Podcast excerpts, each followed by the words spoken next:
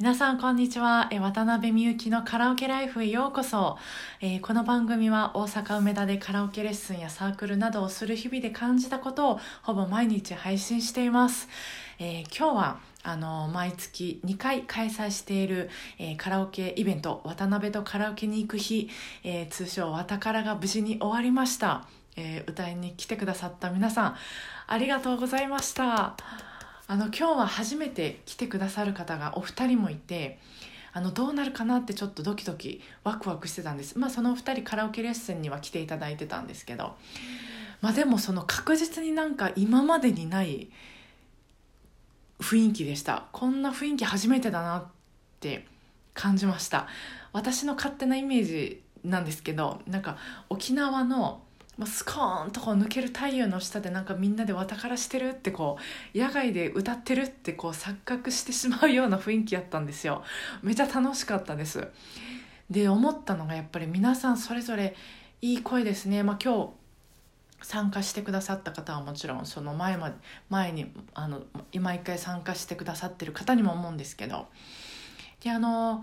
今は独立してフリーになって自分のその教室をやってるんですけども、まあ、独立する前は歌手や、まあ、あと歌手になりたい方のレッスンとか、まあ、そうでなくても、えー、まあバンド活動とかライブをもうバンバンしてる方のレッスンを割と多くさせてもらっていてであの講師仲間にはシンガーさんもたくさんいらっしゃいました。でもそのまあこういうわたかとかはそういう方はもうほとんど来られないんですよねでその歌手じゃない、まあ、歌で音楽で食べていってるいってないっていう意味で、まあ、その普通の、えー、方の中にもすごい歌手はなんかいるもんだなと。まあ、歌がうまい下手っていうのはそれは関係ないことはないですけどそれ以前にその皆さんいい声だなって思うんですよね。うんまあ、なんかその、まあ、今日参加してくださってる方のことを言うと、まあ、伊藤優奈さんみたいな柔らかい声とかあともう聞いてるだけでも胸がキュンキュンするようなそのアイドルのようなキュートな声とかあのまあ倖田來未さんのような明るくキュートだけどちょっとパワフルさもあるみたいな感じとかまあ、あのチューブさんのようなこうスコーンとこう抜けてる声とか、まあ、スキマスイッチさんみたいな明るい声とかいろんないい声あるなと思ってで今日あの参加してくださった方に、えー、なんか感想をいただいたんですけど、まあ、いろんな美しい声に出会えて嬉しいですって言われてあのいてあ私もそう思うなと 思ったんです。であのまあ毎回私はあのわたからに参加しているので、まあ、例えばあの一つの、まあ、ある曲をたくさんの方のいろんな声で歌ってるのを聴けるんですよね。これは本当にラッキーだなって思うんですけどこの方のこの声でこの曲歌うとこんな感じでこんな料理に仕上がるんだなんてこう驚くことも結構あります。で、まあ、初めてカラオケレッスンに、来られた方があのよく、えー、質問されることがあるんですけどこの今あの会話してる声が私の声じゃないんですかっていうこの会話してる声じゃない声も出せるようになるんですか？とかあとその私は低い声だと、まあ、自分で思ってるので、えー、カラオケではあの男性曲を多く歌うんですけどあの高い声も出せるようになって女性の曲が歌えるようになるんですか？とか、まあ、私はこうあの弱々しい声やと思ってたけど、えー、 Superfly さんみたいな力強い声も出せるようになるんですかとか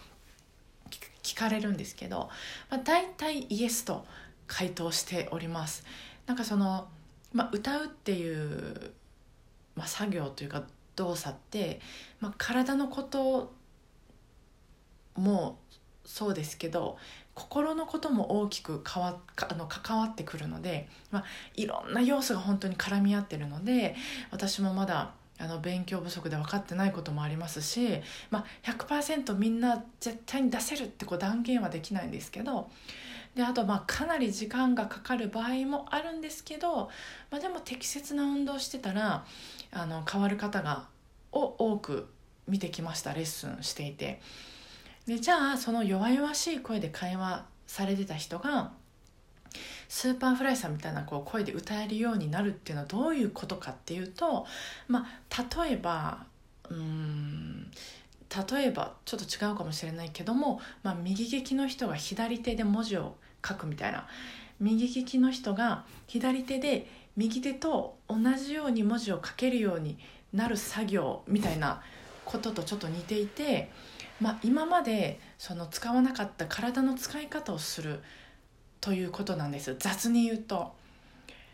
なのでその体とか、まあ、その発声器官を手術して Superfly さんと全く同じ体の形とかこう発生器官になるように、まあ、切ったり縫ったりすることじゃないんですよね。なので、まあ、あのいろんな声が出せるようになるし歌唱スキルとかもめちゃめちゃ、まあ、めちゃめちゃっていうかあのめっちゃいろんな歌の技を習得すれば歌い方も変えることはできるけどただその人らしさっていうのはやっぱり伝わってくると思うんですよ。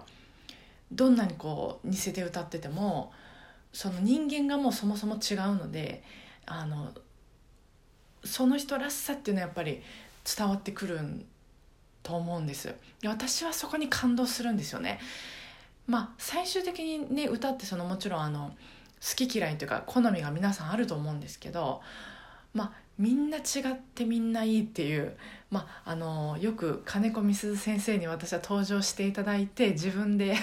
自分の言葉であの話すのあの楽してるところもあるんですけどでも本当にそういうことを、まあ、今日もあのわたからで感じて感動していたっていうおしゃべりでした、えー、それでは皆さん多分あのこれは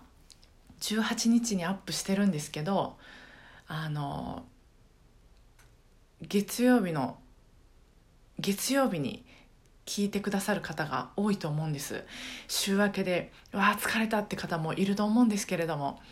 えー、皆さん今日もお疲れ様でした。今週も、えー、ご機嫌なカラオケライフが過ごせますように。